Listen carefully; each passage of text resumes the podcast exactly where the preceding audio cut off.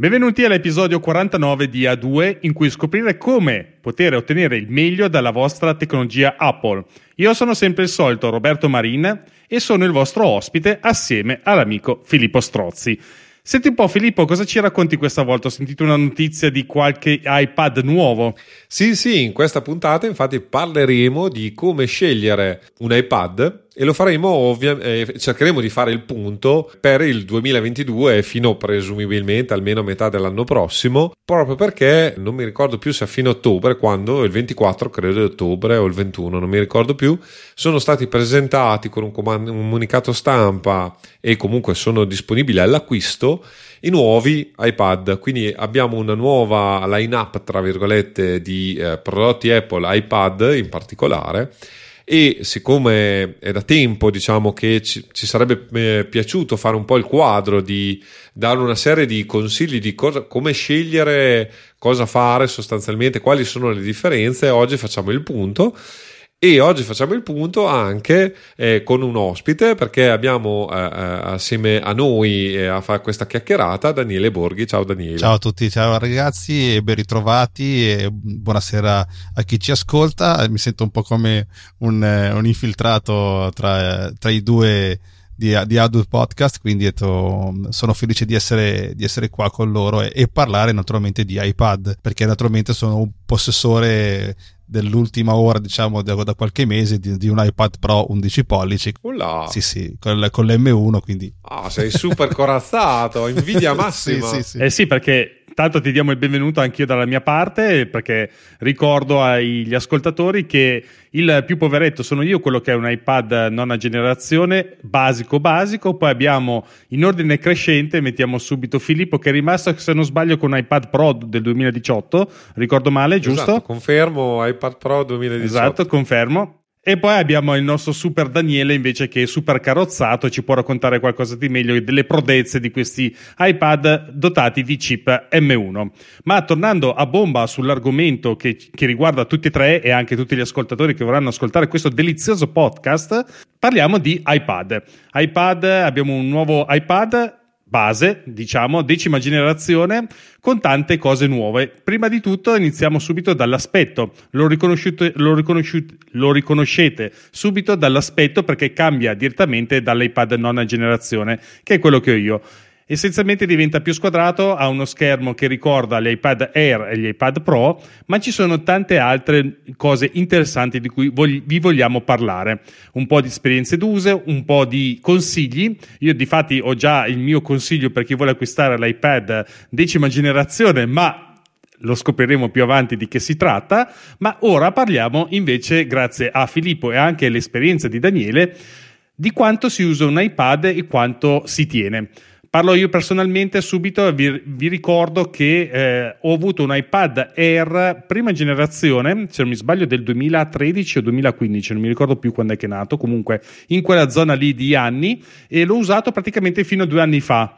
Quindi considerate che eh, gli iPad sono veramente longevi e nonostante che io l'abbia usato dopo che l'ho passato ai miei figli, Ora che è stato dismesso perché stava per essere venduto, l'abbiamo invece ripreso per darlo a mia figlia per andare a scuola e sostituire i libri di testo. Quindi sono molto contento, questo era uno dei miei sogni che l'iPad ha trasformato in realtà, ovvero la possibilità di mandare mia figlia con qualcosa di poco voluminoso, molto leggero, che contenesse un sacco di libri e eh, la, la, rendesse un po' più digitale eh, rispetto a quello che eh, la scuola purtroppo in questo momento, almeno qua in Italia e nella mia zona, eh, non riesce a dare. Ma oltre a questo abbiamo altri esempi come quello della moglie di Filippo Filippo, cosa ci racconti? Beh, mia, mia, moglie, tra virgolette, è una eh, fortunata possessori, possessorice del, di un iPad Pro 2015, che è il mio primo iPad Pro, che ormai però ha compiuto la bellezza di 7 anni, quindi ha un, sì. la sua veneranda età. È un 13 pollici, 12,9 tra virgolette non credo, e dico non credo, di averle fatto ancora fare l'aggiornamento iOS, eh, iPadOS 16.1 eh, però fino adesso per l'utilizzo molto basico, eh, tendo a precisare eh, che ne fa, a prescindere da, chiamiamola così, una linea ormai vecchia, chiamiamola in questi termini, cioè assomiglia a un vecchio iPad base di nona generazione, solo più grande, funziona senza problemi, funziona con la Pencil, ancora di prima generazione. Attualmente, giusto per, per, curiosità, mentre preparavo la puntata, viene venduto intorno ai 320 euro nel mercato dell'usato. Però devo dire la verità, è un sistema che funziona tranquillamente. Attualmente viaggia con uh, iPadOS 15. Mia moglie non sa neanche, non, non utilizza neanche buona parte delle, delle funzioni che potrebbe utilizzare con eh, con il nuovo iPad, quindi, cioè con il nuovo, col vecchio sistema operativo, ma eh, per cui eh, infatti non, non, ho ancora fatto l'aggiornamento, non, non, mi è venuto in mente, devo dire la verità, nel, nell'organizzazione di, di varie cose, però dimostra come è vero che all'epoca quell'iPad è costato un migliaio di euro, quindi comunque ha avuto un suo costo significativo, diciamo, ma eh, per guardare video, per navigare in internet, per fare videochiamate, perché ci ha fatto anche le videochiamate e così via. Nel, nel, periodo diciamo lockdown, diciamo DAD, colloqui con insegnanti da remoto e così via.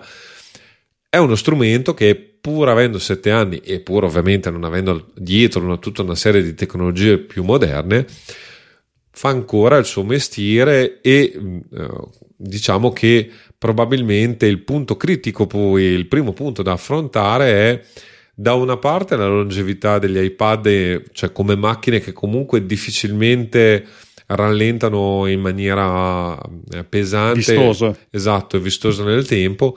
Dall'altro, forse il vero altro problema degli iPad attuali è che e, e, soprattutto degli iPad M1 barra M2, cioè gli ultimi, gli ultimi usciti, è che probabilmente il sistema non sfrutta la potenza dell'hardware di fatto delle versioni Pro che, che c'è sotto, o meglio, probabilmente eh, per sfruttare al massimo questi sistemi occorre avere determinate applicazioni a determinate necessità, determinati diciamo, flussi di lavoro che alla fine poi non, probabilmente non sono per tutti, non sono per tanti, mettiamola in questi termini. Ecco. Eh, ti blocco un secondo perché eh, giustamente hai dato la tua impressione, volevo chiedere Daniele, è il tuo primo iPad in casa? No, allora io, eh, il mio primo iPad è del 2010, quindi...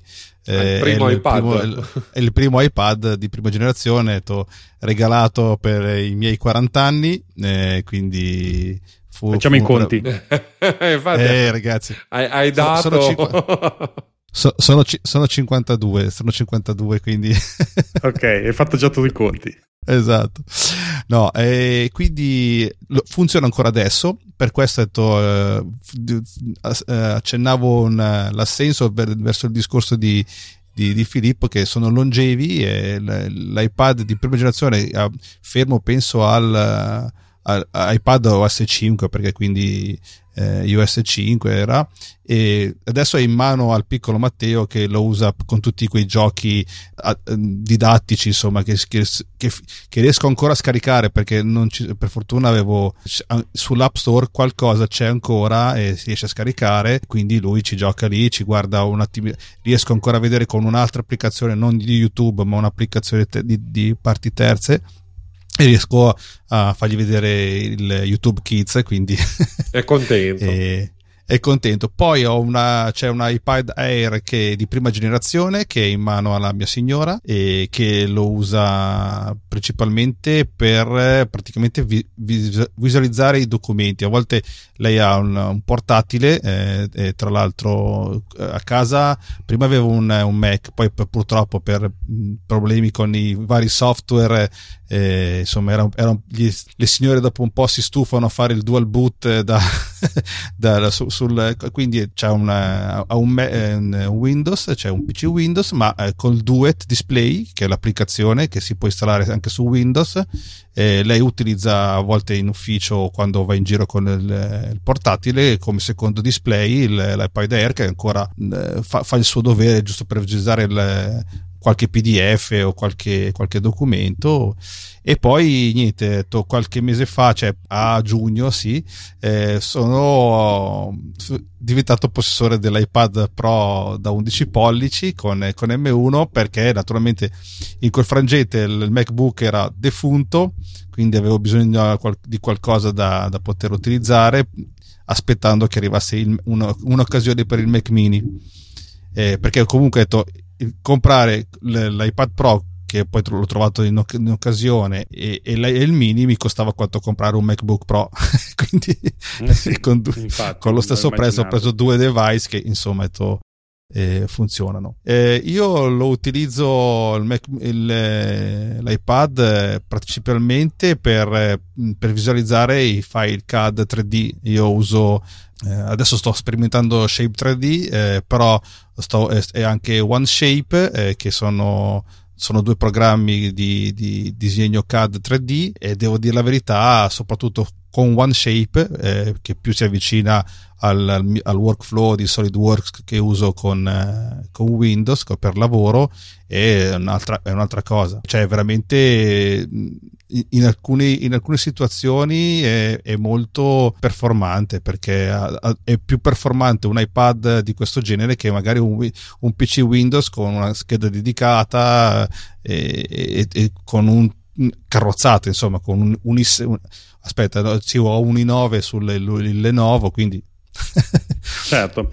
Alla fine hai toccato giustamente quasi tutti eh, i punti che volevamo appunto consigliarvi, ovvero quando eh, si eh, va a, fa- a, comprare un iPad bisogna farsi un paio di domande come ad esempio, e li abbiamo toccati tutti, se eh, dovete considerare il vostro budget perché comunque hanno un costo questi oggettini del desiderio e dovete mettere d'altra parte anche la longevità, nel senso che sono due eh, qualità che dovete prendere in considerazione. Prima di tutto il budget, vabbè, eh, stabilite un prezzo e poi più o meno scegliete dove indirizzarvi. La longevità, considerate che Secondo me, eh, allo stato attuale, molto probabilmente eh, l'iPad nona generazione sarà meno longevo, sicuramente di undecima generazione o comunque di tutto ciò che esce con Apple Silicon. Questo ve lo metto qua per scritto, ma sono quasi sicuro di, di avere anche ragione. Ma eh, attenderemo le novità di Apple perché su queste cose qua è sempre un po' speciale. Abbiamo visto, per esempio, sui sistemi operativi desktop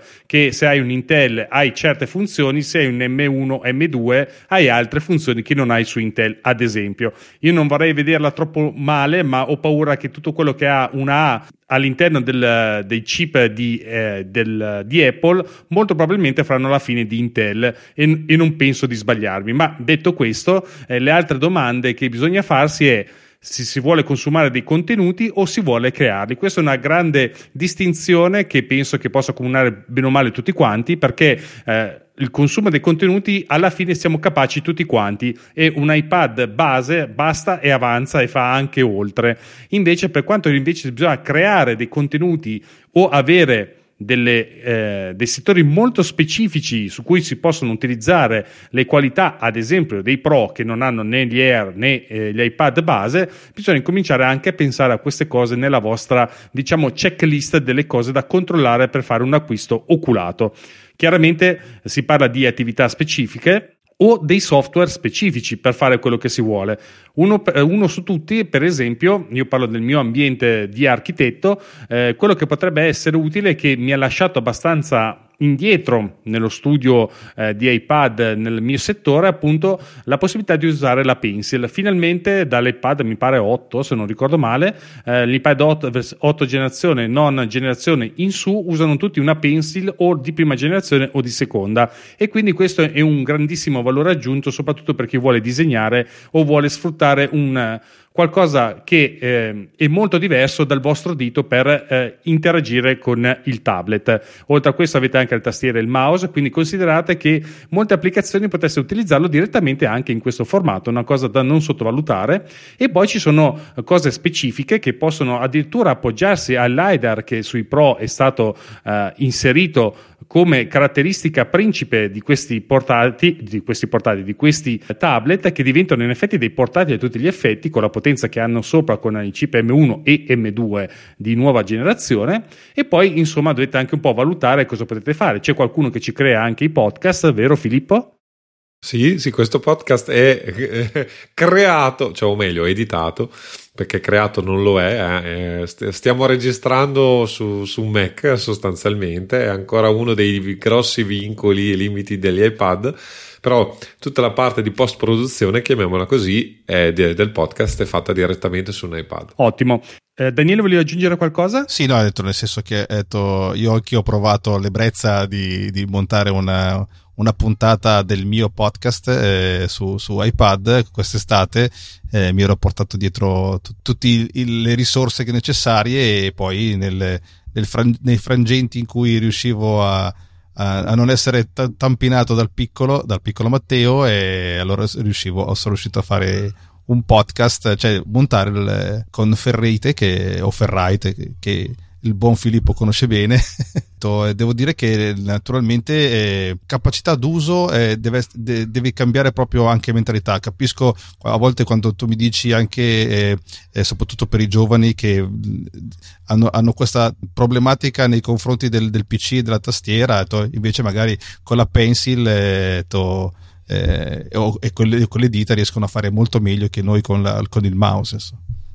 Sì, è vero, nel senso che eh, questo si fa riferimento a una cosa che ripeto sempre ma che non basta mai. Mi sono stupito quando mia figlia mi ha detto che ha iniziato a fare informatica a scuola e ha avuto in effetti il primo, ehm, diciamo, approccio con l'informatica diciamo tradizionale perché fino da mh, mm, quando era piccolo ha sempre usato l'iPad e ha definito il computer qualcosa di difficile da usare. E sotto questo punto di vista a ben pensarci a mente lucida in effetti è decisamente più difficile da usare perché per usare un tablet o uno smartphone ti basta il dito e non hai aggeggi vari tra cui il mouse o tastiera o pensare a come fare funzionare qualcosa.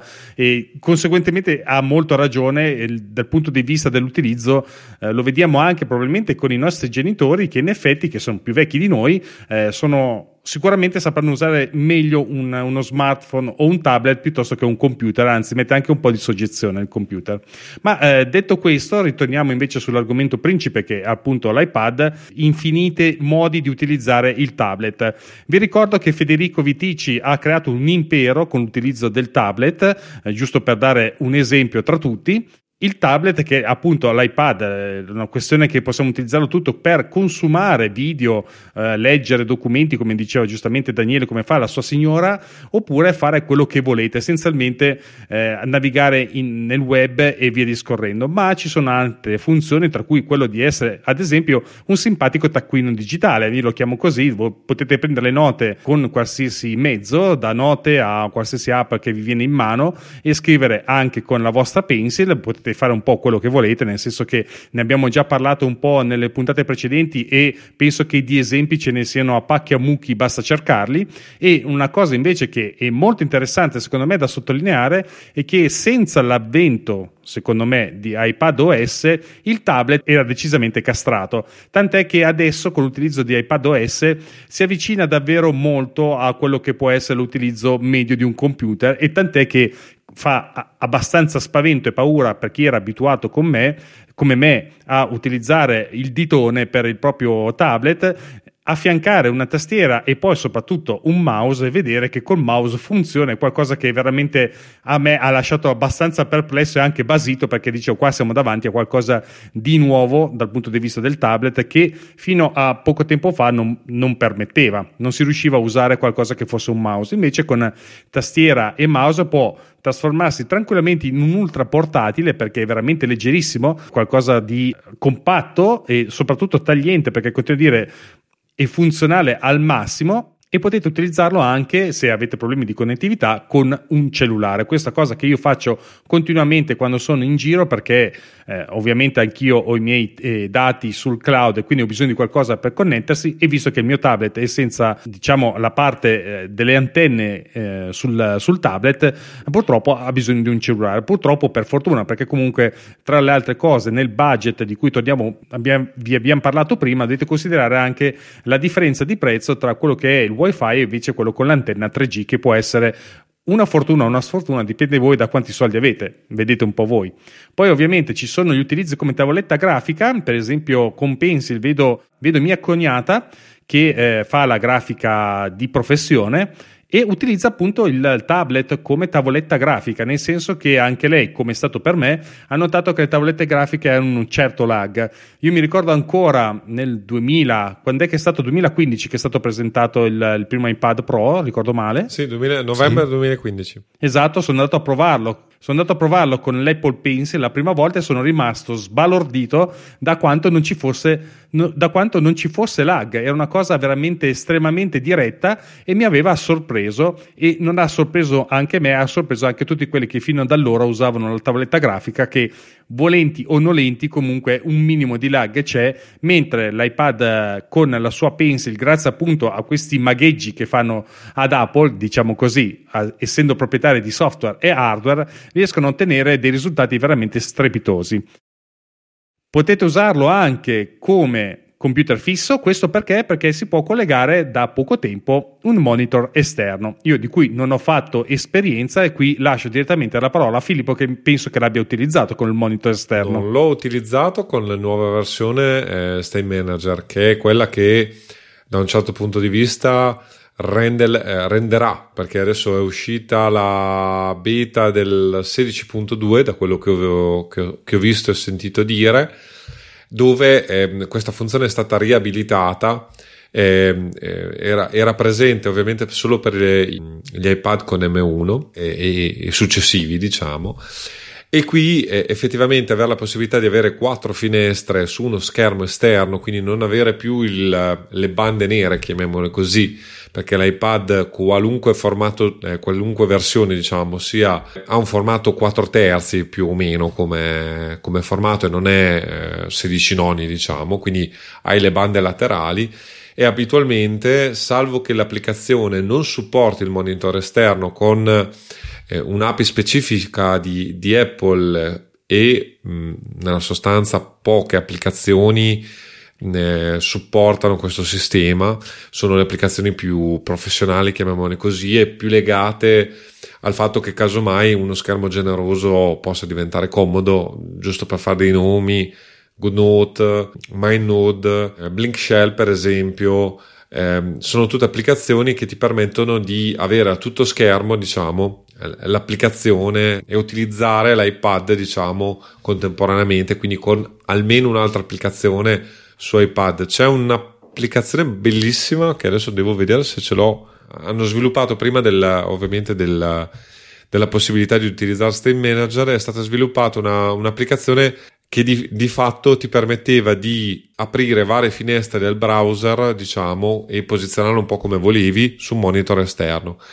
Ovviamente era un, una tecnologia ibrida, diciamo, eh, però comoda perché per esempio potevi avere due o tre finestre sul monitor esterno e conti- avere una micro finestra in, eh, in split view in, eh, in, un terzo e avere due terzi con, una, eh, con un'altra applicazione sostanzialmente e nella parte dello schermo esterno diciamo si potevano mettere browser lettore di pdf e quindi avere documentazione a disposizione sul monitor esterno e casomai l'applicazione principale invece in due terzi eh, sullo schermo dell'iPad. Ecco.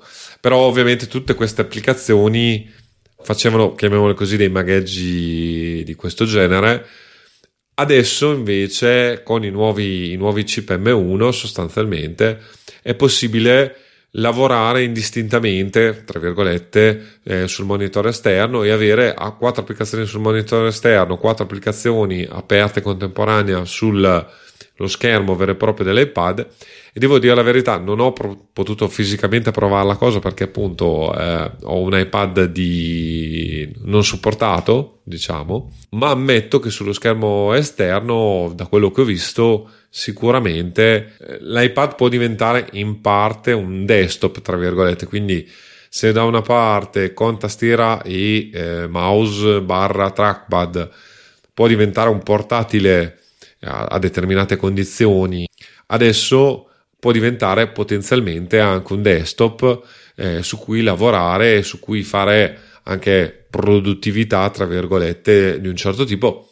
Anche qui però, importante eh, distinzione, oltre ad avere la, un iPad che supporta Stage Manager e il monitor esterno, quindi con, M, con M1 o M2, l'altra cosa fondamentale per poter sfruttare questa tecnologia è che le applicazioni siano, eh, chiamiamole così, multifinestra cioè lo sviluppatore dell'applicazione abbia implementato la possibilità di avere più finestre nella stessa applicazione.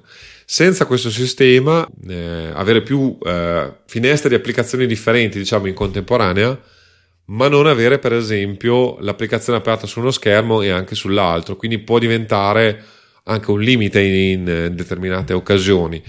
Considerato tutto, considerato che File eh, è multi, che l'applicazione diciamo è il Finder eh, per, di iPadOS, che è stato anche eh, migliorato con, uh, con, gli aggiornamenti di, di iPadOS 16.1, il grosso diciamo secondo me eh, si riesce a fare perché appunto una volta che eh, puoi accedere ai documenti, puoi aprire velocemente dei documenti, avere più eh, applicazio- eh, più finestre diciamo nell'applicazione Finder a disposizione quindi accesso a differenti per esempio cartelle contemporaneamente tendenzialmente il grosso dei problemi te lo risolvi però è ovvio che non, non eh, purtroppo eh, tutta questa tecnologia tutte queste novità diciamo oggi trovano secondo me poco poche possibilità non perché non siano funzionali, ma perché non hanno il substrato necessario per funzionare correttamente. Tra un anno o due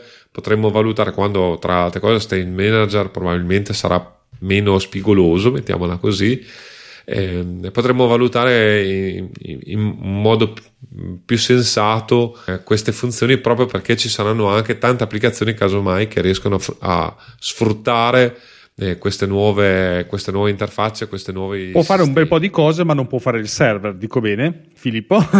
Questo, vabbè, ma non me lo aspetto nemmeno. Non può fare il server, anzi, sul discorso server, diciamo che, eh, giusto per fare proprio una piccolissima parentesi, come funziona iOS e come funziona il PadOS ad oggi. Poi ci sono qualche novità che casomai cerchiamo di, ehm, eh, di specificare, ma nella sostanza le applicazioni quando vanno in background vengono eh, uccise barra chiuse e quindi poi c'è tutto il problema di riprendere l'applicazione quando è in background e quindi non, non esiste un vero multitasking e non è possibile ovviamente avere un server funzionante ovviamente su iPad perché per risparmio energetico e tutta una serie di altre cose lì l'applicazione viene, viene bloccata ci sono tutta una serie di trucchi che alcuni sviluppatori utilizzano per esempio Secure Shellfish per poter mantenere la sincronizzazione dei file in background uh, utilizza il tracciamento quindi ti traccia dove sei e si attiva ogni tot per tenere, per tenere per utilizzare diciamo, le funzioni di tracciamento, quindi il GPS per intenderci, e contemporaneamente fare i, i sincronizzazioni fun- e far funzionare il terminale di sottofondo. E il futuro di iPadOS è interessante perché con i nuovi M1 è possibile, e, e dopo do la parola a Daniele, è possibile utilizzare, spostare sostanzialmente eh, il, il contenuto di un'applicazione in RAM e, o sulla hard disk, diciamo sul, sull'SSD della, dell'iPad. E quindi probabilmente si assisterà a situazioni dove non verranno di, diciamo distru- eh, uccise le applicazioni eh, veramente dentro nell'iPad ma semplicemente verranno spostate eh, in una modalità diciamo sospesa chiamiamola così sul, se c'è spazio ovviamente sul disco ehm, sulla, sulla memoria fisica dell'iPad. E quindi sarà possibile accedere all'applicazione in maniera molto più rapida, però è ancora tutto molto, molto in divenire, non so se mi spiego come cosa, questo è il futuro. Sì, sì. No, allora io to, uh, volevo aggiungere una cosa per quanto riguarda eh, la possibilità di utilizzare l'iPad come, come un desktop. Eh, io ho provato a utilizzarlo, giusto come ho detto prima, per il sestato, me lo porto dietro e quindi mm, ci, ci, c'è un limite anche nel, nella porta nel senso che noi abbiamo praticamente una porta solo, cioè nel mio caso ho una porta USB-C, eh, però nel caso in cui eh, hai un monitor HDMI e poi hai anche altre cose da attaccare, eh, metti caso che appunto è vero che si può fare del podcasting eh, con, con l'iPad, ma dovresti attaccarci un, eh, un microfono eh, e quindi devi avere delle porte. Infatti ho dovuto comprare, cioè chi vuole utilizzarlo come un, un, eh, un, convertibile, insomma, deve sicuramente avere un hub da attaccare alla porta USB-C in modo tale da poter avere anche una porta USB 3.1 oppure il, un'altra USB-C che serve anche per l'alimentazione e il, ad esempio io l'ho preso c'è, c'è anche una, una porta eh, utilissima delle, per le SD o le micro SD che insomma ecco, viaggiano ancora in giro per eh, qualcuno ha anche la fotocamera quindi se vuoi scaricare le, le fotografie che hai fatto sulla fotocamera o, o, la videocamera e quindi anche lì per fare per fare delle, delle creatori di contenuti, insomma, devi sicuramente avere una, una, un accrocchio da poterlo utilizzare ed attaccarci il, il, il, i device esterni, insomma, le periferiche per, per farlo diventare. Questo è anche un iPad, eh, sì, scusami, un MacBook Air che ha due porte, è la stessa cosa, eh. Sì, sì, no, ma infatti no, anche. Ormai i dangle eh, con, con Apple sono, sono una necessità se abituato. cioè, io adesso anche col Mac Mini che ha quattro porte, eh, se vi faccio vedere ho uno sdoppiatore USB 3, ho un eh, dangle che avevo utilizzato per l'iPad USB-C che mi sdoppia e ho attaccato di tutto di più e riesco a far funzionare. Però eh. lo dice a me che ho comprato un, eh, un praticamente una, un, una, una, specie di Mac mini sottilissimo con dentro due hard disk perché se, altrimenti non, eh, non eh, beh, io ho preso il 256 GB di, di, hard disk quindi dopo un po' si finisce che eh, invece di star lì a attaccare continuamente ho preso un, anch'io un, un dangle eh, del genere per il Mac mini. Giustamente io lo, utilizzo eh, eh, per eh, l'iPad adesso, soprattutto il mio M1, adesso eh, devo dire la verità, eh, funziona veramente per un come visualizzatore 3D e modellazione è veramente eh, spettacolare perché ci porta veramente mi, mh, mm, con la pennina a fare determinate cose. È vero che come bisog- devo disimparare uh, a rimodellare eh, come con, le, con, il mouse. E quindi devo ri, riprendere a disegnare con, con, la matita come si faceva una volta sul tecnigrafo e, e, ed, ed, è bello perché poi ti fa ricordare determinate cose. La visualizzazione 3D adesso sull'M1 è, è impressionante. Io uso, uso, il programma OneShape eh, della PTC Creo, che è un'azienda storica nel, nel campo del, del 3D, eh, ma ha veramente una capacità online finché hai un buon collegamento, eh, c'è una, una, fluidità nella, nella, nella renderizzazione, nel, nel, fare, nel fare disegni che lascia, è amazing come direbbero in iPad. Certamente, no, le possibilità che adesso ha l'iPad sono veramente spettacolari. Eh, entriamo direttamente nella questione della visualizzazione, così la chiamo, appunto, può essere come diceva il buon Daniele, il modellatore 3D, non c'è soltanto un shape, ce ne sono un sacco di applicazioni che permettono permettono di fare modellazione 3D, eh, c'è una tra tutte Sharper 3D, eh, ma ce ne sono altre che si sono passati dal desktop e sono arrivate addirittura eh, sull'iPad e questa è SketchUp che può essere molto interessante perché SketchUp è, diciamo, è una di quelle applicazioni trasversali che utilizzano bene o male quasi tutti i progettisti che si occupano di 3D e vederla portata su iPad a gran voce è stato un bel effetto perché eh, sta rendendo l'iPad uno strumento da decisamente tagliente eh, per quanto riguarda la progettazione e non solo. Eh, non pot- potete usarlo appunto per il 3D eh, perché ci sono vari metodi di vedere un progetto, ad esempio io parlo ovviamente di architettura, ci sono vari metodi per vedere un progetto 3D, eh, si possono vedere anche i progetti tramite le tavole PDF, eh, ma le novità non finiscono qua perché recentemente su alcune applicazioni come ad esempio eh, Sharp 3D di cui vi parlavo prima ha portato addirittura la visualizzazione, ovvero ha portato un render in real time per quanto riguarda questa cosa molto interessante. Non c'è soltanto Sharp, ehm, eh, SketchUp o Sharp 3D, vi ricordo che proprio nel, nel, nel video di presentazione dell'iPad 10 e dell'iPad Pro nuovi M2 possiamo vedere sugli iPad Pro M2 niente meno che un motore di rendering vero e proprio come Octane X che ha fatto il suo uh, ingresso su Mac e poi si è trasferito anche qua su iPad Pro. Sono veramente curioso di vederlo in, uh, in funzione, ma non serve solo a questo l'iPad perché una cosa che mi veniva in mente, ad esempio, è quello di far vedere a qualcuno che magari non è ehm, molto addentro con eh, diciamo la visualizzazione 3D, ma grazie all'iPad può permettersi anche di vedere un progetto tramite dei visualizzatori. Nel mio caso mi riferisco al BMX che permette di appunto esportare un file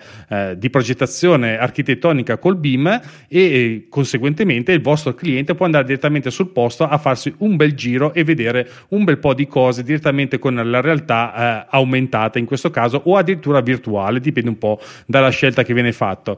Questo questo è un altro esempio, per esempio, eh, quello della realtà aumentata, perché l'iPad, grazie ai suoi sensori, permette anche di visualizzazione, come tutti possono utilizzare quello dell'IKEA, ad esempio, che vi permette di vedere nel vostro eh, nel vostro ambiente un mobile eh, in realtà aumentata oppure anche vedere quello che viene prodotto da Apple perché re, da qualche anno ormai è possibile vedere i prodotti Apple in realtà aumentata tramite appunto l'iPad oppure l'iPhone. E anche questi qui sono tutti settori in cui l'iPad è entrato decisamente di prepotenza perché ad esempio uno su tutti il computer non fa queste cose non, non può neanche permettersi di fare queste cose.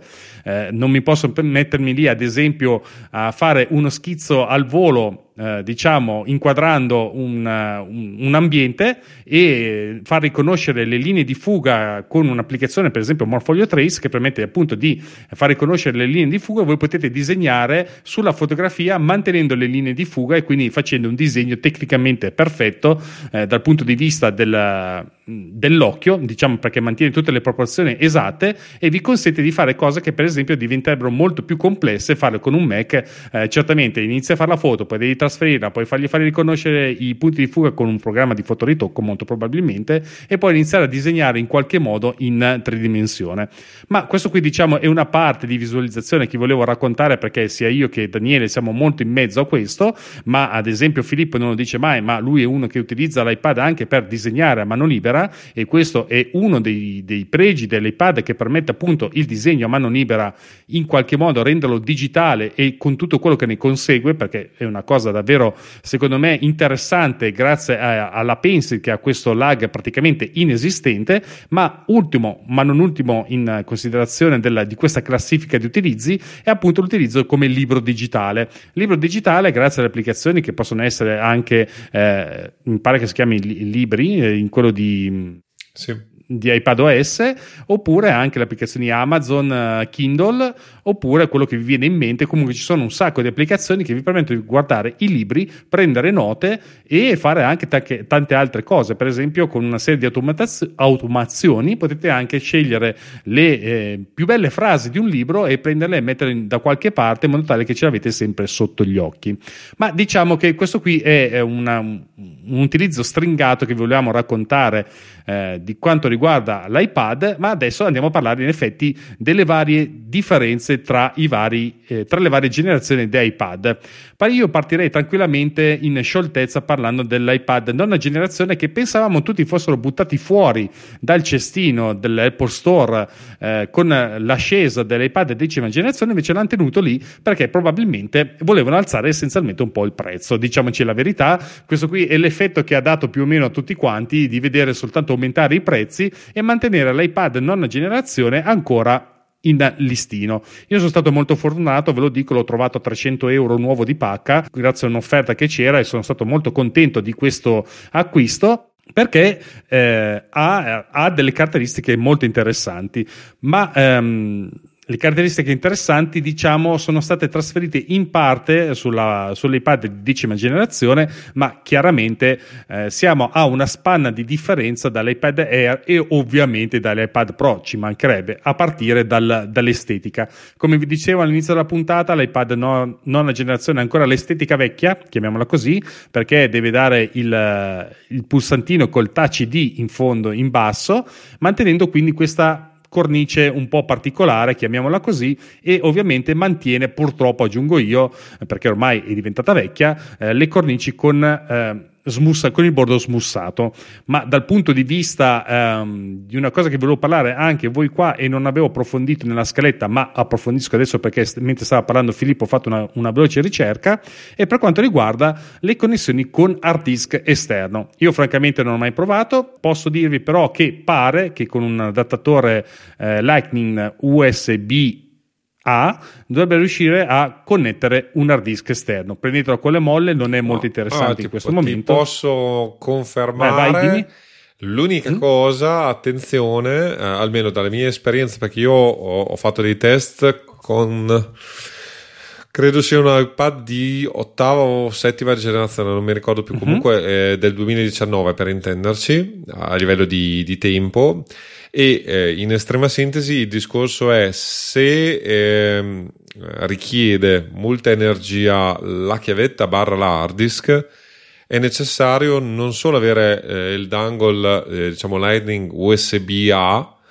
ma bisogna avere anche una presa um, un'ulteriore presa lightning per alimentare l'iPad in questo caso mm. ehm, buona parte, poi va, vanno testati hard disk eh, su hard disk, diciamo, riesce, riescono a essere gestiti ehm, con questo sistema. Eh, per esempio l'iPad Pro che ha delle batterie decisamente più generose rispetto a, a, agli iPad base eh, riesce a gestire per esempio mi riesce a gestire un SSD eh, esterno collegato nudo e crudo via USB-C è ovvio che, per esempio, anche lì eh, registrare un podcast, giusto perché l'ho fatto, questa interfaccia che, che adesso vabbè, eh, voi non vedete, ma eh, sostanzialmente tutto il sistema microfonico, quindi microfono XLR e eh, scheda audio di cattura, eh, con eh, alimentazione dell'iPad, con eh, dell'iPad Pro con ricarica rapida, quindi con voltaggio maggiore me lo riesce a gestire, ovviamente c'è tutto il discorso di passaggio di, di dangle, ma riesce a gestire anche le periferiche esterne e mi ricollego anche a un'altra cosa che non abbiamo detto ma è interessante e importante. Una delle novità meno note di iPadOS 16.1 è che i driver kit esistono anche adesso per iPad, quindi teoricamente eh, l'hardware di terze parti potenzialmente, se, se, ovviamente lo sviluppatore hardware è interessato a farlo funzionare su iPad, ma ehm, eh, driver kit per iPad è compatibile con macOS, quindi nella sostanza se fai uno fai anche l'altro, molte periferiche verranno gestite o è possibile gestirle grazie ai driver kit. Quindi probabilmente anche qui in un futuro all'iPad si potranno attaccare, tra virgolette, anche dispositivi hardware particolari, mettiamolo in questi termini, e sfruttarne tutte le, le potenzialità se ovviamente eh, i produttori svilupperanno anche i, i, driver e quant'altro. Ma oltre a questo, diciamo la parte della connessione esterna, eh, vi prego di tenere un attimo Uh, focalizzata l'attenzione, visto che comunque è un hardware che conosciamo da qualche anno. Scusate, ti, ti fermo. No, volevo anche aggiungere una cosa che da tenere conto. So, non so se Filippo ci ha fatto caso, ma comunque io perché l'ho usato con sia eh, l'iPhone, quindi con un connettore Lighting USB e questa, le chiavette proprio apposta con, che da un lato hanno il lighting e dall'altro è un USB. E la formattazione per la vecchia generazione da stare attenti è una FAT 32 perché eh, io ho provato a mettere ehm, l'ex FAT e non la legge che di solito ormai detto, legge naturalmente la, la mh, aspetta, HFS Plus giusto? Mm. E, e, credo legga anche la, la PFS. La, la PFS. La PFS la PFS, non, le, il mio iPhone eh, è, è, Io l'ho provato solo su iPad, anche perché poi tendenzialmente per il resto. E la cosa interessante su iPad Pro ho testato è che ti legge anche ehm, le partizioni cifrate di APFS. Ok, no, no, eh, confermo uh, sull'iPad Pro io attacco direttamente in, proprio in modo brutale direttamente alla porta USB-C con uh, l'SSD e quindi poi dopo... Ma è un discorso di batteria di barra alimentazione di queste periferiche, sì, sì, poi, sì. perché il problema grosso in queste vicende qua è che comunque le batterie dei telefoni e, o dell'iPad, so, dell'iPad diciamo base, non hanno la capacità, adesso io non, non essendo bravo, amperaggio, wattaggio, non, non, so che c'è una differenza, ma non so qual è.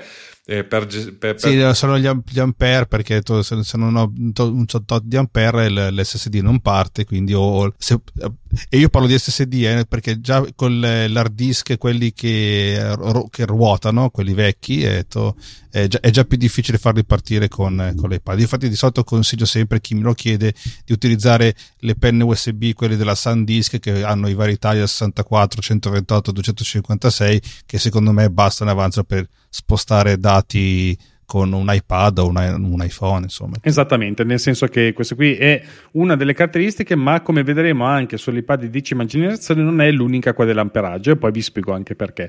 Ma adesso torniamo a quella della nuova generazione, di nona generazione perché porta l'Apple Pencil prima generazione, eh, si ricarica facilmente, si eh, diciamo abbina facilmente inserendo nella sua porta eh, Lightning e il problema è risolto.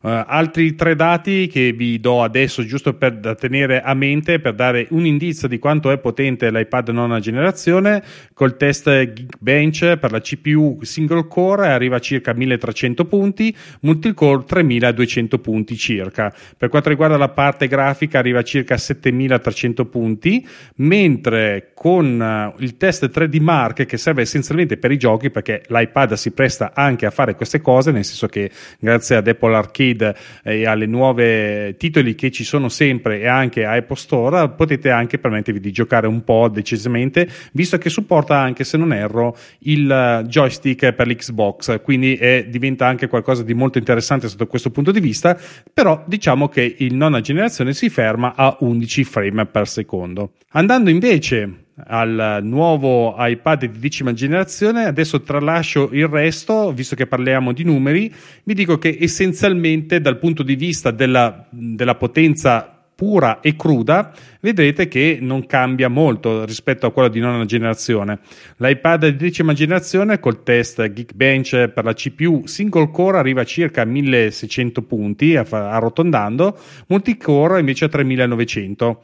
Per quanto riguarda invece il test per eh, le API grafiche Metal di Apple arriva a circa 12.668, mentre il 3D Mark arriva a 12 frame per secondo. Perché vi parlo di prestazioni? Perché secondo me, come in tutte le cose, come per il Mac, bisogna iniziare a pensare anche alle prestazioni per avere un indice di quanto spendete bene i vostri soldi. Questi soldi, secondo voi, sono meglio spesi su un iPad di decima generazione che ha questo punteggio oppure un iPad Air di, genera- di quarta generazione, scusate, che ha gli stessi punteggi e molto probabilmente vi costa leggermente di più con caratteristiche migliori?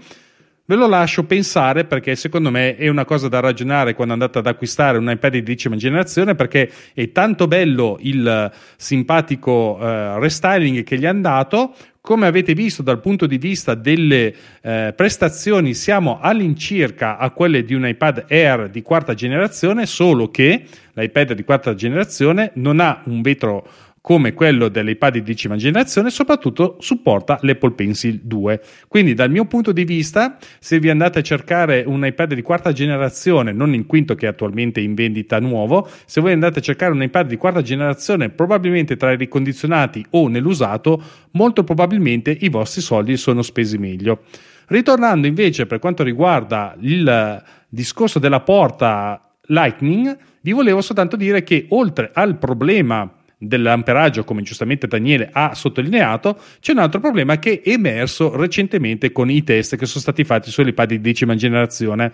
La nostra simpatica porta Lightning non va né più né meno di un USB 2.0 che ci riporta indietro non so di quanti anni, ma fatto sta che comunque è una velocità che possiamo definire ridicola. Quindi eh, dal punto di vista del chip non vorrei dire una stupidaggine, ma penso che sia stato un po' castrato direttamente da Apple.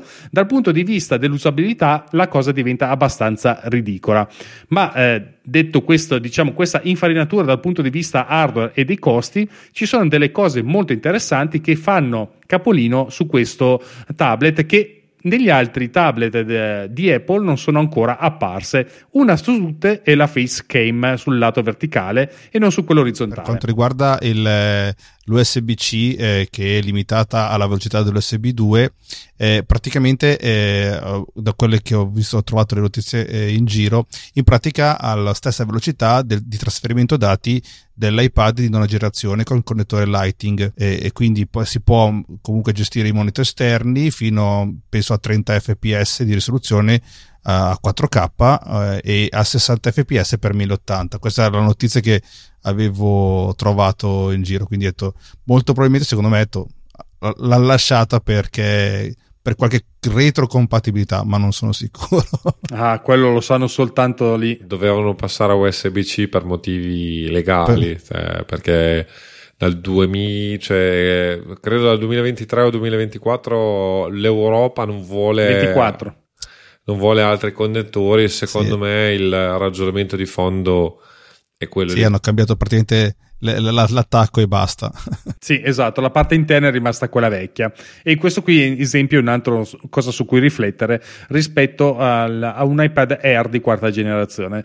Pensateci, intanto noi andiamo avanti a ricordare che con questa nuova novità, diciamo, della, della telecamera metta sul lato lungo è molto interessante come scelta perché è una cosa abbastanza particolare. Perché se voi ci pensate un attimo sugli iPad eh, Air e sugli iPad Pro sul lato lungo ci sarebbe la calamita per caricare eh, l'Apple Pencil 2 e quindi bisogna capire un po' che fine fa questa telecamera laterale nelle future generazioni degli iPad Air e iPad Pro. Non penso che sia stato buttato lì solo su questo tablet, su questa versione tablet, la versione base, perché secondo me può essere molto interessante soprattutto con gli iPad Pro che tendono a essere dei sostituti dei computer e quindi una, una fotocamera permette di utilizzarlo dal lato lungo e decisamente interessante sugli iPad Pro. Sono proprio curioso di vedere come se la gestisce Apple. Non è che magari ci arriverà un Apple Pencil di terza generazione che non avrà magari un attacco laterale su iPad per essere ricaricata. Chi lo sa, magari cambieranno un po' le situazioni, magari questo è una prova oppure semplicemente eh, l'inizio di una modifica che verrà poi estesi alle altre ehm, generazioni di iPad Air e iPad Pro. Voi su questo punto di vista vi siete già fatti un'idea? Io ti dico, non sono così convinto di questo per un semplice motivo. Gli iPad più, più elevati, diciamo, hanno già il tracciamento della, della persona e quindi riescono poi a centrare eh, a, mm. a, schermo il, eh, chi sta parlando, chiamiamolo così credo che alla fine non abbia molto. Cioè, allora, personalmente, per esempio, io l'iPad Pro lo tengo in modalità uh, orizzontale, uh-huh. eh, cioè per il lato lungo, per intenderci. È raro, cioè quando leggo un libro o leggo un PDF o qualcosa, allora lo metto per il lato lungo perché diventa un foglio a 4 sostanzialmente e mi diventa più comodo. Eh, credo, e, e, dico credo, che alla fine dei discorsi sull'iPad di decima generazione il vero ragionamento è che è pensato probabilmente per chi appunto usa l'iPad per fare videochiamate, videoconferenze e altre cose ed effettivamente cioè che non, non, un utente non esperto e comunque con poche esigenze, ma quelle sono fondamentali. Ho visto, ho, ho fatto videoconferenze con chi aveva un iPad e, e si vedeva proprio che, che, che, era spostato, non so come definirlo a video. Sì, sì, sì. Ed effettivamente, secondo me, per, per, per, per diciamo, il modello che diventerà di base, perché poi la mia convenzio- convinzione è che quello di decima generazione sia un, chiamiamolo così, di transizione, nel senso sta, sta, stanno togliendo eh, i vecchi modelli, chiamiamoli così, cioè il form factor del, della nona, per motivi di prezzo eh, la nona è stata tenuta più che altro come vo- cioè, entry level per, per entrare nel mondo, diciamo, e spendere poco ma avere un iPad. Probabilmente l'anno prossimo uh, avremo quello di undicesima generazione, non avremo più, a meno che appunto i costi comunque del, dei nuovi sistemi siano tali per cui eh, eh, alla fine tengano sempre un, un, iPad vecchio, chiamiamolo così, eh, da prezzo eh, per, per chi lo utilizza. Effettivamente, ma è un discorso che richiederebbe tempo da noi in particolare l'aumento dei prezzi si è sentito molto con, questo, con questa nuova uscita dei pad, ma è legata a altre circostanze o comunque c'è una grossa incidenza di altre circostanze perché il cambio euro-dollaro è significativamente cambiato nel corso degli ultimi 3, 4, 5 mesi e Apple non è mai stata una signora da questo punto di vista. E appena cambia mai, non si smentisce mai. ah, e quando c'è stato il botto della sterlina aveva alzato senza, senza colpo ferito cioè senza neanche pensarci troppo i costi di tutte le, le attrezzature nella Gran Bretagna quindi non vedo perché eh, a prescindere dalle situazioni attuali ecco diciamo faccia voglia, fare degli sconti a qualcuno quindi l'aumento dei prezzi è significativo anche rispetto a, anche io ti dico, nel 2019 secondo me con 300 euro ho comprato un, l'iPad nuovo, chiamiamolo così, di ottava o settima generazione di quell'anno lì. Adesso oggettivamente è impossibile comprare, cioè poi probabilmente tra qualche mese forse a 350 si riuscirà a comprare l'iPad di decima generazione. Eh, però eh, è evidente eh, l'affaticamento diciamo economico ma quello su tutti i fronti cioè su, in particolare su quello tecnologico che noi oggi andiamo a trattare. È ovvio che se le cose cambieranno a livello sociopolitico nei, nei prossimi sei mesi un anno probabilmente cambieranno anche i prezzi. Probabilmente sì e staremo anche sotto questo punto di vista staremo a vedere come si muove. Le novità che riguardano però l'iPad di decima generazione non sono solo queste, è stata introdotta una nuova Magic Keyboard Foglio, molto interessante, molto carina, soprattutto perché ha dei tasti ha una tastiera con i tasti funzione che sono molto utili, nel senso che eh, se voi utilizzate una tastiera, ad esempio quello dell'iPad eh, Air oppure quello Pro, eh, che non ha i tasti funzione, voi dovete allungare il, la vostra manina per andare a interagire con lo schermo, mentre invece in questo modo riuscite a utilizzare l'iPad in modo molto più costruttivo, molto più performante, appunto perché c'è la presenza di questa fila di tasti funzioni. Non c'è solo questo, questo indizio, questa nuova tastiera porta con sé, mi pare, anche più spazio per il trackpad, nel senso che è più um, non largo ma più alto per intenderci, cioè c'è più spazio tra la tastiera e il fondo del, mm, della tastiera stessa. E quindi è molto utile, molto comodo, molto simpatica.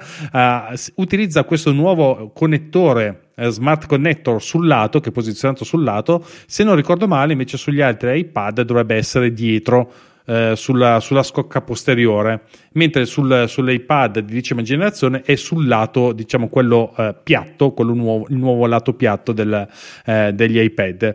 Quindi ehm, cose molto interessanti, però eh, d'altra parte si porta con sé delle cose molto di cattivo gusto, perché questo anche qua sotto il punto di vista Apple ha fatto la sua, tanto per cambiare, che ha mantenuto l'Apple Pencil di prima generazione e vabbè, tanto il vetro è lo stesso del, del nona generazione, ha gli stessi needs, funziona nello stesso modo e va anche bene. Quello che va un po' meno bene è la possibilità di utilizzare l'Apple Pencil di prima generazione con l'abbinamento che avverrà tramite un dongle. Ebbene sì, perché purtroppo, essendo la prima generazione più vecchia dell'iPad, utilizza un altro tipo di connettore che non, che non c'è in questo momento sull'iPad eh, di decima generazione. Non sono solo io a lamentarmi, non è solo Filippo, non è solo Daniele, ma soprattutto ci sono tutti quei simpatici youtuber fortunati che ordinano il tablet il giorno stesso in cui esce, poi ordinano anche lo smart connector per riuscire ad abbinare al loro Apple Pencil di prima generazione. Qual è il problema? Che lo Smart Connector arriva circa due mesi dopo dall'ordine e quindi tu rimani lì con l'Apple Pencil di prima generazione che non la puoi far funzionare sull'iPad di decima generazione perché manca fisicamente il dongle per abbinarlo. Quindi come è capitato ad alcuni youtuber, se fate l'ordine online, state con le penne eh, attenti, eh, con le penne drizzate, perché magari vi conviene andare a prendere lo smart connector direttamente a un negozio fisico, che forse vi conviene anche, così non rimanete da una parte con l'iPad di decima generazione senza la possibilità di utilizzare l'Apple Pencil. Ma dopo questa simpatica carrellata di boiate che può aver fatto Apple con questa introduzione, chissà solo lei perché non ha messo ad esempio il connettore all'interno del, uh, della confezione o perché ci mette di più arrivare questo connettore, no? incredibile che non ci abbiano pensato che qualcuno possa aver bisogno di questo connettore per forza per abbinare l'Apple Pencil di prima generazione alle iPad di, di decima generazione, lo sanno solo loro ma noi non lo vogliamo sapere perché sennò entriamo all'interno di meccanismi che dal nostro punto di vista ci interessano fino a mezzogiorno, se non sbaglio. Dico bene Filippo? Dici molto bene, dici molto bene. tu sei stato uno dei primi che ha, ha storto il naso e, ha, e, giustamente, giustamente. Invece tu Daniele cosa ne pensi di questa eh, novità, tra virgolette, del dangle per riuscire a utilizzare eh, la pencil con l'iPad? Guarda, sono, sono, rimasto anch'io basito, nel senso che eh, eh mettere, mettere in, sul mercato un, eh, un iPad del genere senza pensare che ci sono anche utenti che hanno già l'Apple Pencil di prima generazione e quindi vogliono fare il cambio per poter riutilizzarla perché siccome eh, giustamente non, non, è che si la lanciano contro la, la, il muro per romperla e per prendere quella nuova e sono rimasto basito. Bu- buona pace per, per Apple molto probabilmente e, tanto conviene alle, a, a, a, chi fa la concorrenza all'Apple Pencil perché sicuramente to, ho visto che chi non aveva lo smart connector detto, ha utilizzato una Cryon della Logitech e, e che ha funzionato, si è collegata eh, tramite Bluetooth subito e quindi to, con buona pace perché poi costa anche la metà delle, dell'Apple Pencil di prima cose. generazione. To. Ecco, eh, su Apple Pencil di prima generazione voglio dire un, spezzare una lancia a favore. Quando ho acquistato l'iPad Pro 2015 ho, l'ho ovviamente accessoriato con Apple Pencil di prima generazione, che a prescindere eh, che attualmente viene utilizzata da mio figlio, quindi è ancora lì che va.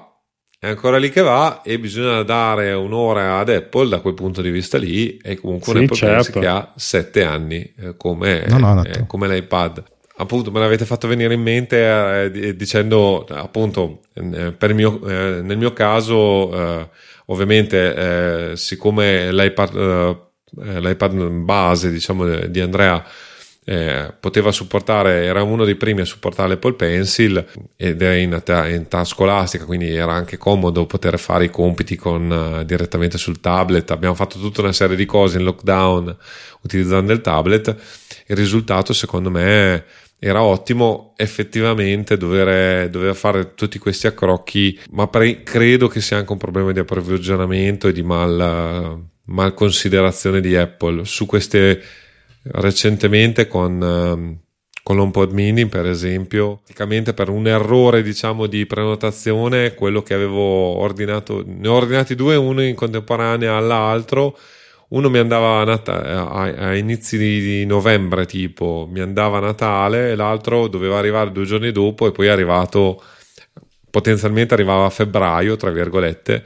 Ho cancellato l'ordine a febbraio in pratica mi invece consegnavano poi a, eh, in giornata tra virgolette o comunque in basso tempo. Quindi anche qui l'altro problema che, che probabilmente eh, viene sottovalutato è che poi c'è tutta una serie di eh, tecnici che, che, che, che comprano al, subito sul primo momento tutti questi, questi eh, apparecchi che poi vanno in dismissione e dopo il flusso vero è molto più, molto più pacato, non so se mi spiego. Quindi certo. c'è da dire che poi Apple comunque ha aperto una, una, strada con l'Apple Pencil perché ad esempio adesso eh, vabbè, al di là del fatto che come si dice, eh, il costo in questo momento è giusto per, per quella per le, sì, per le capacità perché ad esempio adesso io ho preso la Cryon tempo fa quando ho appena preso il, l'iPad e devo dire la verità funziona ma ha tutta una serie ad esempio eh, tu sicuramente stacchi l'Apple Pencil eh, eh dall'iPad e funziona immediatamente. Invece con la Cryon così c'è c'è il tastino fisico che devi accendere e, e quindi è già una cosa. Poi eh, ci sono i livelli eh, l'Apple Pencil eh, ha la possibilità di utilizzare i livelli di pressione e la Cryon no? Ad esempio eh, quindi cioè, cioè, costa di meno eh, il ragionamento è allora i prodotti Apple sono mh, sempre ottimi dal mio punto di vista è uno dei motivi per cui continuo a comprare Apple. Il grosso del problema è che però si fanno pagare qualunque cosa. Io eh, credo che le tastiere anche il panno. Eh, sì è quello è vergognoso ma eh, anche le tastiere hanno comunque dei costi che se li ragioni sono folli.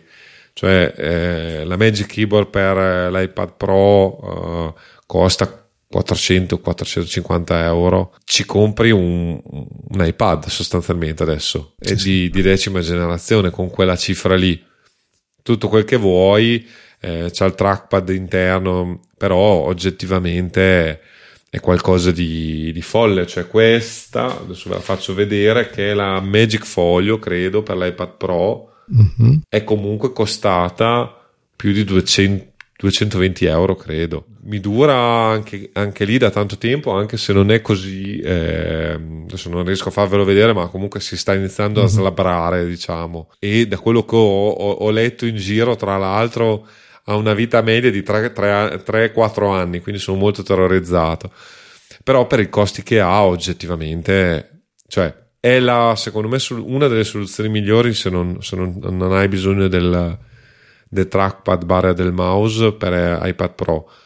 Però, però comunque eh, ci compri una tastiera meccanica con quella cifra lì. Sì sì sì. Non è in parte giustificabile eh, da, da certi punti di vista ecco.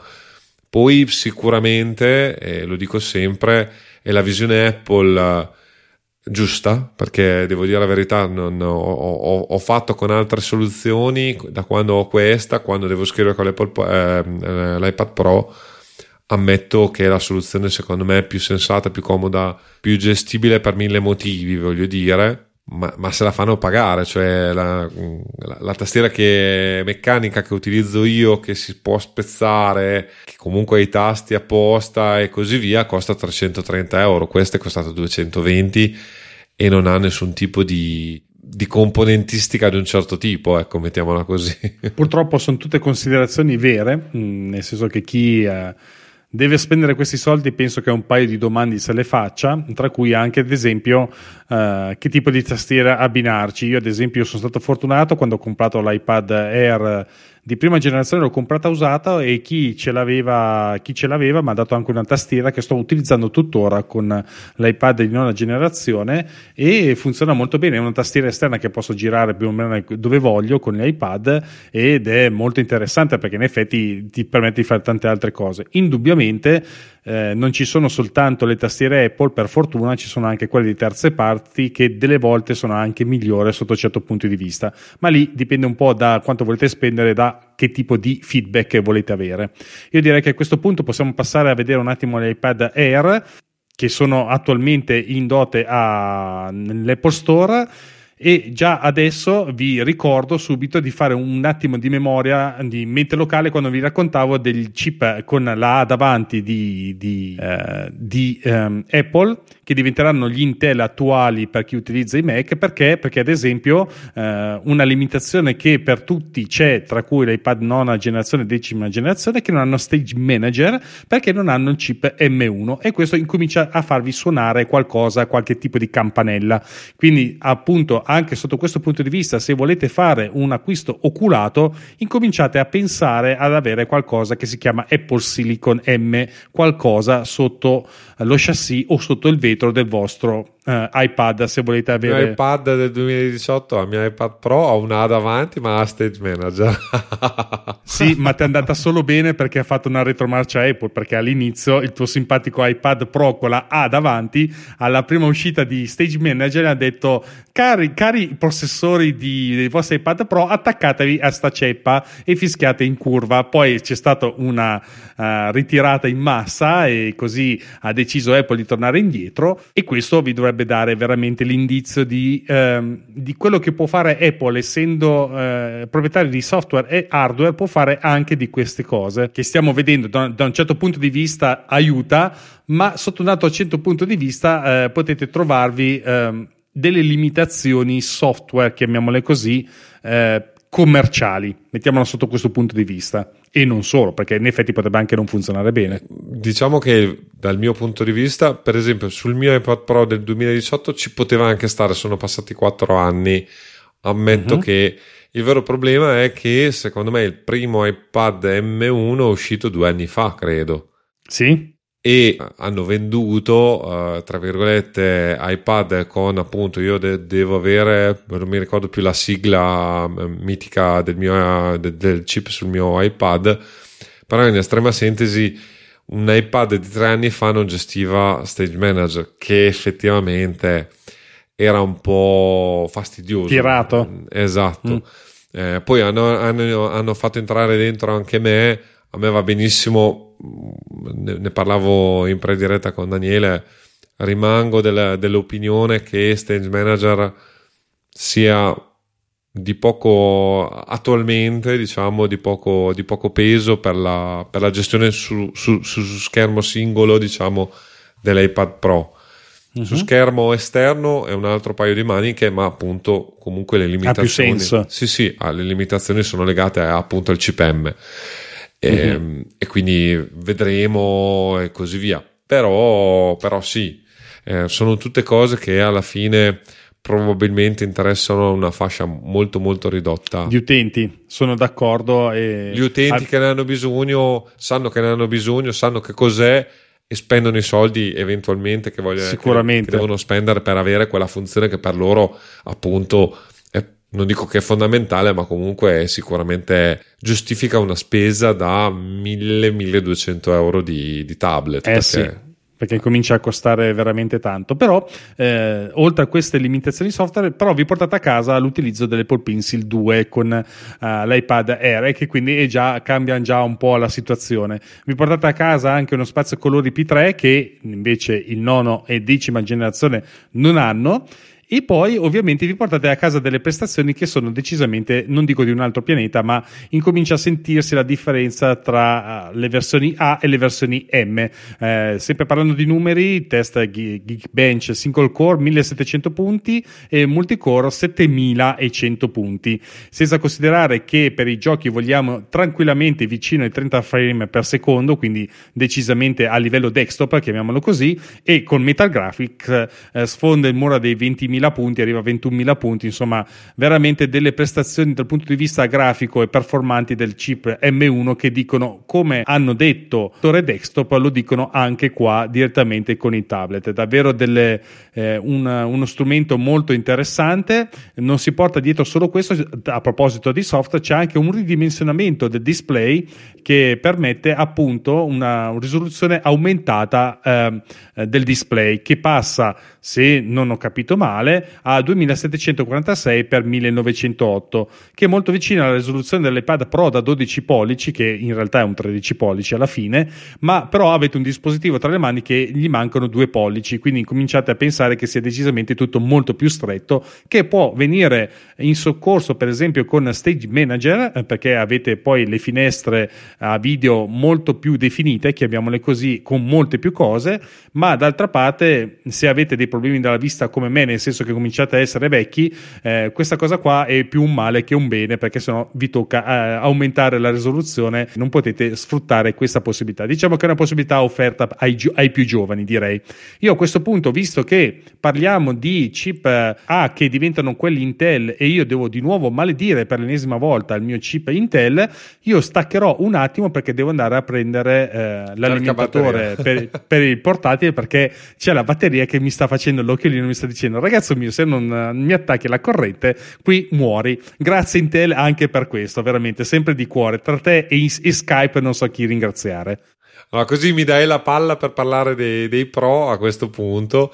E I pro di fatto non hanno grandi, non ci sono grandi novità, tra virgolette, se non di, di basso profilo, chiamiamole così.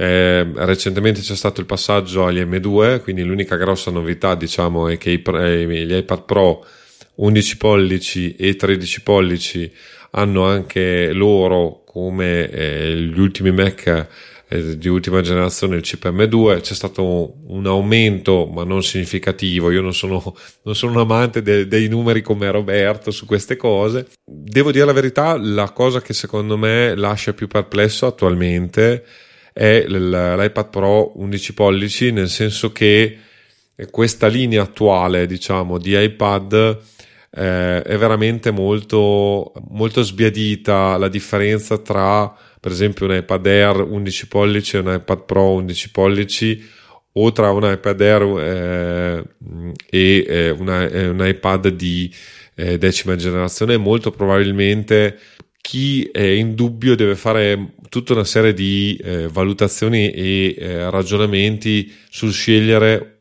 quel, l'iPad diciamo di fascia più bassa, quindi con qual, qualche limitazione in più, o l'iPad, eh, l'iPad di fascia più alta, ma con, con, con, qualche funzione in più, ma con costi significativamente maggiori, perché ovviamente a scalare i costi salgono e salgono significativamente. Personalmente, in pratica, l'unica funzione interessante dell'M2 è il, l'Apple Pencil Over. Quella probabilmente è una delle funzioni che mi fa un po' sbavare, ma non, avendone un uso professionale interessa fino a mezzogiorno, e che è la funzione in pratica dove eh, semplicemente passando senza toccare, diciamo, eh, l'Apple Pencil sullo schermo, si vede il cursore, diciamo, dell'Apple Pencil si può interagire addirittura con eh, il sistema touch eh, sostanzialmente quindi ha, si ha eh, un feedback maggiore e per quanto riguarda invece la parte del disegno addirittura si ha tutta una serie di funzioni per esempio si può ampliare o ridurre il tratto del, della pencil e così via. Quindi insomma eh, so, anche qui sono funzioni molto, molto specifiche eh, per un'utenza molto specifica perché appunto se siete dei disegnatori che lavorate in digitale solo con eh, iPad e Apple Pencil ne esistono perché sono appassionato di fumetti e adesso molti eh, disegnatori professionisti eh, lavorano esclusivamente con, con l'AirPad Pro, però nell'80-90% dei casi eh, l'utilità di queste nuove funzioni è a, a dir poco marginale, se non uh, inesistente, cioè per la grossa fetta è abbastanza inutile. Per cui devo dire la verità, il discorso iPad Pro è sicuramente sono, sono iPad che come ho dimostrato con quello del 2015 hanno una vita lunghissima attualmente e probabilmente anche per il futuro, visto che il vero problema, il, il vero tallone da chilo dell'iPad attualmente, il software non è l'hardware sicuramente, va valutato eh, se la spesa ne, ne, vale la pena. Diciamo che ragionando che un iPad eh, con dei costi intorno al migliaio d'euro, più se si aggiunge la tastiera e l'Apple Pencil, si arriva tranquillamente a 1500 euro. Con sette anni di vita, tra virgolette, perché diamo anche a, a, atto ad Apple l'iPad Pro di, del 2015 è ancora aggiornabile a iPad, a, a iPadOS 16, cioè dopo sette anni riceve ancora un aggiornamento software. Si devono fare anche dei ragionamenti di questo genere, ecco, cioè eh, tenere un, device per 5, 6, 7 anni eh, il, il, grosso costo che si va a spendere inizialmente poi in parte viene, eh, viene spalmato su un, su un, arco temporale decisamente potenzialmente molto grosso. Volevo chiedere a Daniele come mai ha scelto un iPad Pro, nel senso nella sua scelta tra i vari iPad, oltre vabbè, eh, all'eventuale sconto che è riuscito a ottenere per quello specifico modello, mi chiedevo quale fosse eh, le ragioni che l'hanno indirizzato invece a una versione Pro del, del, dell'iPad. Cos'è che ti ha spinto verso l'iPad Pro? Eh, io adesso non mi ricordo se il, l'iPad eh, Air M1 eh, c'era già quando avevo, non, ho non ho memoria se è uscito o successivamente dopo. L'avevo scelto perché, tra le altre cose, l'iPad Pro, a differenza se non sbaglio dell'iPad Air, ne... aveva anche poss- il fatto del, del, delle casse stereo visto che io, te, esatto, quindi so, ehm, lo, siccome lo, lo, uso a volte per, per vedermi film su Netflix oppure per, per, per altre cose eh, e soprattutto anche il, il, fatto anche di a volte di, di, ascoltare il podcast che magari monto con Ferrite tramite ha un'altra, eh, un altro suono di, rispetto al, all'iPad Air che, e poi mh, vabbè eh, il, il, il, video c'è anche c'è la parte del monitor di, di, dell'iPad Pro e, e il fatto che poi vabbè adesso come ho detto io non mi ricordo se c'era già l'M1 sull'Air quando lo, lo, l'avevo preso quando avevo trovato l'occasione e quindi ho scelto questo, questa cosa qua e poi perché naturalmente avevo l'intenzione di poi di, di avere una, una, Apple Pencil 2 quindi per poterlo utilizzare in, mo- in, maniera un po' più professionale con i miei software eh, di, di disegno insomma. ok avevi preso in considerazione il LIDAR? Eh, sì ecco vero anche sì, avevo preso in considerazione il leader che ho utilizzato un paio di volte perché devo ancora capire come funziona perché sembra facile ve- vederlo dal, dai video di YouTube o di, di Apple, ma quando lo utilizzi non, devi essere molto, molto fermo, molto capace. Sono riuscito a fare un, uno scanner 3D di un, di un pezzo che, dove lavoro e poi trasportarlo, trasformarlo in, in step e, e inserirlo dentro e, e, metterlo a posto poi dopo nel, nel, mio, nel mio, in SolidWorks insomma. E poi vabbè detto, io l'avevo scelto visto che poi andremo a arrivare detto, l'avevo scelto wifi perché utilizzo il, il, il collegamento con l'iPhone.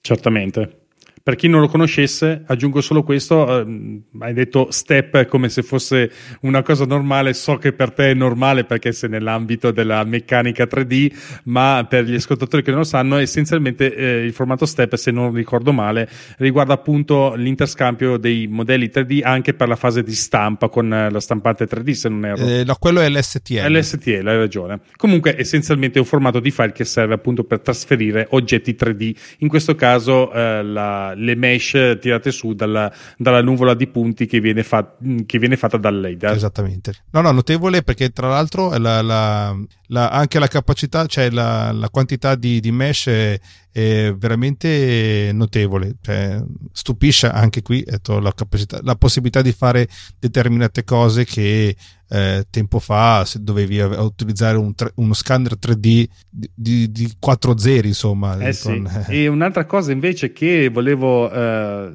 ricordarvi è che c'è uno spazio di archiviazione sul vostro iTablet che da tenere in considerazione in base a quello che fate. Eh, il tuo, mi hai detto Daniele, che taglio il ha? Il mio è un 256. Quindi di spazio dovresti averne, non dico da vendere, ma dovresti stare bello comodo, immagino. Sì, sì, sì. Allora, se, se lo si usa a livello professionale... Eh, eh, sì, eh, non fate come me, eh, non cadete nelle tentazioni dei giochi eh, perché, perché so, sono veramente delle to- tonnellate di gigabyte. To- infatti ho dovuto cancellarne un paio, ho, tenuto, ho, ho scaricato Diablo eh, eh, l'ultimo eh, sol- solamente scaricandolo erano 5 giga quindi, eh sì. senza contare le mappe alla fine siamo, se arrivi a 20 giga così quindi... in scioltezza così sì, sì, sì. No, infatti, detto, bisogna stare attenti, soprattutto se, lo si, se i 3D Marks sul, sui vari FPS sono bellissimi, ma eh, dobbiamo stare, si deve stare attenti perché succhiano veramente i, i gigabyte della, della, memoria interna senza eh, e quindi alla fine sei costretto a, a eliminare app eh, senza contare poi che insomma le, le, nostre librerie almeno la mia le librerie iCloud eh, iniziano a crescere con eh, la condivisione tra, in famiglia, insomma. Diventa veramente una cosa esplosiva. Invece, eh, Phil, invece che taglio hai tu sul tuo? 2,56, sono sempre stato... Eh, anche, tu, anche tu sei bello comodo. Sì, beh, però io all'epoca ero, era il 2018, ma per me è il eh, taglio sì. minimo, diciamo, effettivamente. Vabbè, Filippo, dai, il taglio no, minimo, verità, su. È la verità. Eh, l'altra cosa che andrebbe detta è che solitamente Apple sui, su, eh, diciamo, sui modelli entry level eh, a livello di hardware, hard disk è un po' scarsa. Sì, perché tra l'altro mi hai fatto ragionare prima che con la questione del, del file di swap su uh, SSD che stanno utilizzando in, con iPad OS, bisogna tenere in considerazione anche questa cosa che normalmente sugli iPad non siamo mai stati abituati a prendere in considerazione perché dicevamo ok, tanto il sistema operativo è X, le, tutte le applicazioni sono Y e quindi ottengo lo spazio occupato. Però a questo punto se c'è ad aggiungere il file di swap che non so come verrà gestito a questo punto da, da iPad OS, bisogna anche tenere in considerazione questo tipo di occupazione. Più che altro quante applicazioni lo utilizzeranno e come lo utilizzeranno, perché è eh ovvio sì. che soprattutto le applicazioni chiamiamole così di punta, cioè che richiedono molte risorse, probabilmente ti, ti si rallentano drasticamente se tu non hai un hard disk di, di dimensioni generose o libero. Eh, è, è tutta un, eh, un, un'attività complicata. Sicuramente anche qui il discorso base è quello che soprattutto degli iPad di fascia alta meglio acquistarli con, con dotazioni abbastanza generose mm-hmm. di, di, SD. Piuttosto, piuttosto comprate un modello meno o evitate il modello col collegamento cellulare, giusto per, per andando in chiusura perché siamo uh, per motivi tecnici diciamo abbastanza lunghi. Eh, sì. Differenza e, e utilizzo wifi, solo wifi e con collegamento cellulare se si lavora molto in mobilità è sicuramente utile e se si lavora molto in mobilità in zone ad alta copertura, diciamo, il consiglio è quello di eh, utilizzare e anche avere il collegamento cellulare. Personalmente io ho sempre usato eh, il, mm. il tethering con, con l'iPhone eh, senza grossi problemi, però c'è chi se ne lamenta in, in, maniera, in maniera notevole. Io non ho mai avuto grossi problemi anche di mantenere il collegamento però ammetto che se si lavora molto in mobilità effettivamente c'è l'altra faccia della medaglia che è eh, scarichi sia l'iPad che il, il telefono. E quindi dopo c'è anche la necessità di avere le batterie tampone per il telefono e così via. Quindi di, diventa poi alla fine quindi in quelle situazioni dove veramente si ha necessità di lavorare fuori ufficio e in mobilità per 8 ore al giorno, allora forse un, il, il dati cellulare è importante avercelo. In tutte le altre occasioni, secondo me, il wifi fa, fa il suo porco mestiere e appunto io abitualmente preferisco spendere dei soldi in più per avere più spazio che avere il collegamento cellulare, però mh, dipende molto da, non so, i rappresentanti, tutta una serie di situazioni possono, può essere molto utile eh, rappresentante per esempio che, che, conoscevo che, che, vendeva libri e vendeva banche dati giuridiche. Aveva comprato proprio l'iPad Pro perché così riusciva a far vedere molto, molto bene le banche dati giuridiche i vari prodotti direttamente da schermo e aveva anche il collegamento wifi e il collegamento eh, cellulare proprio per quel motivo lì perché eh, ovviamente l'esperienza era molto lineare ecco però appunto sono mestieri specifici e comunque eh, cose abbastanza particolari che richiedono l'utilizzo del traffico dati cellulari, anche perché sono ovviamente anche costi in più perché una SIM dati comunque è un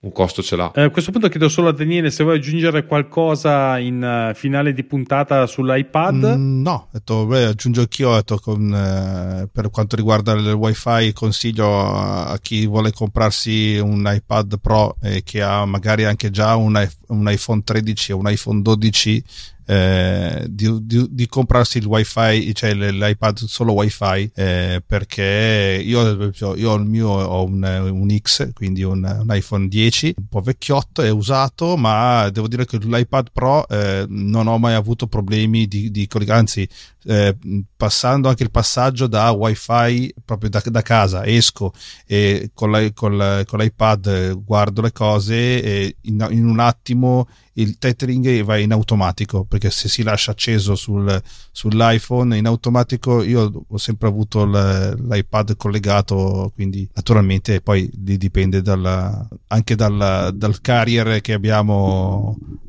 che, che si ha insomma sappiamo che Team e Vodafone sono i migliori. Sì, giustamente per la questione del consumo dei dati che eh, dovete tenere d'occhio quello perché c'è chi ha il piano illimitato e se ne può anche un po' fregare e invece chi invece deve contare i dati dell'iPhone consumati e ha un tetto deve considerare anche quelli che vengono poi consumati dall'iPad e ehm, nel mio caso nella fattispecie io ad esempio lo utilizzo anche con il Mac quando sono in mobilità quindi eh, per me eh, la questione dei dati non dico che è sensibile perché per adesso è un piano illimitato però diciamo che può diventare sensibile la questione sotto certi punti di vista per chi utilizza il piano dati dell'iPhone perché potrebbe essere in effetti dei tetti che potete sfondare abbastanza facilmente diciamo così se non tenete eh, d'occhio la questione in qualche modo.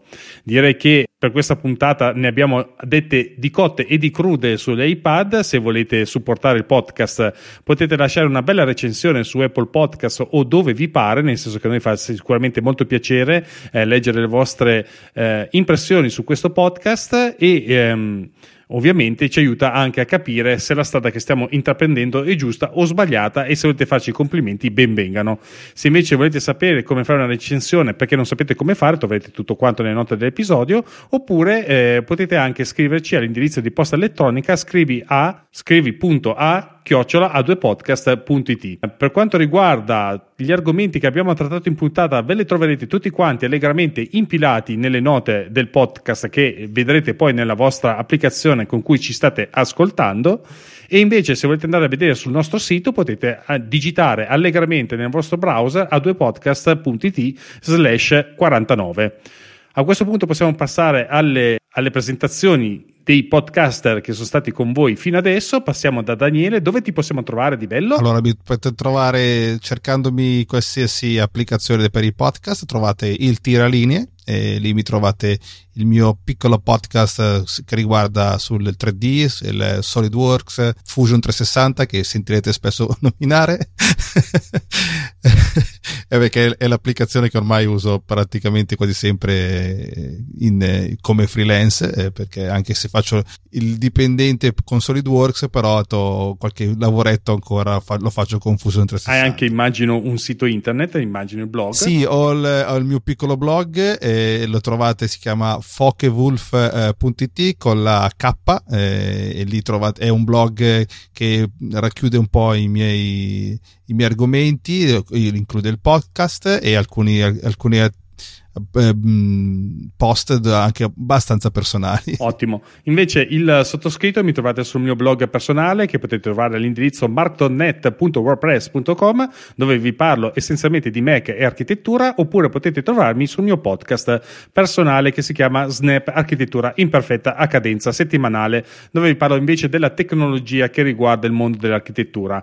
Non solo lì mi trovate, ormai mi trovate un po' dappertutto, tra cui il blog di Graphisoft Italia Italia, dove parliamo di BIM essenzialmente, oppure sul podcast sempre di Graphisoft Italia che si chiama Archicad Talks, invece dove cerco di parlare con gli intervistati di come si utilizza il BIM nel, nel moderno processo di progettazione. Recentemente mi trovate anche su YouTube, sul mio canale YouTube, dove io riciccio allegramente i miei podcast in formato video. Se volete anche andare, andare lì, una cosa interessante è che potete lasciare anche dei commenti e quindi l'interazione è anche più veloce rispetto a quello che potrebbe essere l'iscrizione al mio canale Snapper di Telegram. Invece il nostro amico Filippo, dove lo troviamo? Lo trovate su avvocatiemac.it, ma, ma mm, perché secondo me eh, o non l'ho segnato io o... Uh, e ci è sfuggito, dobbiamo fare una cosa fondamentale, anche se siamo a fine puntata, e fare gli auguri di tutti a tutti di buon Natale, perché questa puntata uscirà il 26 di dicembre. Allora, buon Natale a tutti quanti e buone feste. Buon Natale allora. Esatto, esatto. Per cui eh, me l'ero segnato, poi non so perché e dove, me lo sono scordato. Ovviamente noi stiamo registrando in un momento totalmente diverso dal Natale, non dico che è Ferragosto, però siamo i primi di novembre, quindi siamo abbiamo abbastanza... ancora pensato ai regali, pensate esatto. un po'. Eh, però eh, ci tenevo perché dovevamo farlo a, a, intro puntata, ma almeno a, a, fine puntata vi facciamo gli auguri di buon Natale e buone festività. Esattamente, quindi direi che eh, per questa puntata natalizia a questo punto è davvero tutto. Un saluto e tantissimi auguri da parte di Roberto, Daniele e Filippo. Auguri a tutti quanti.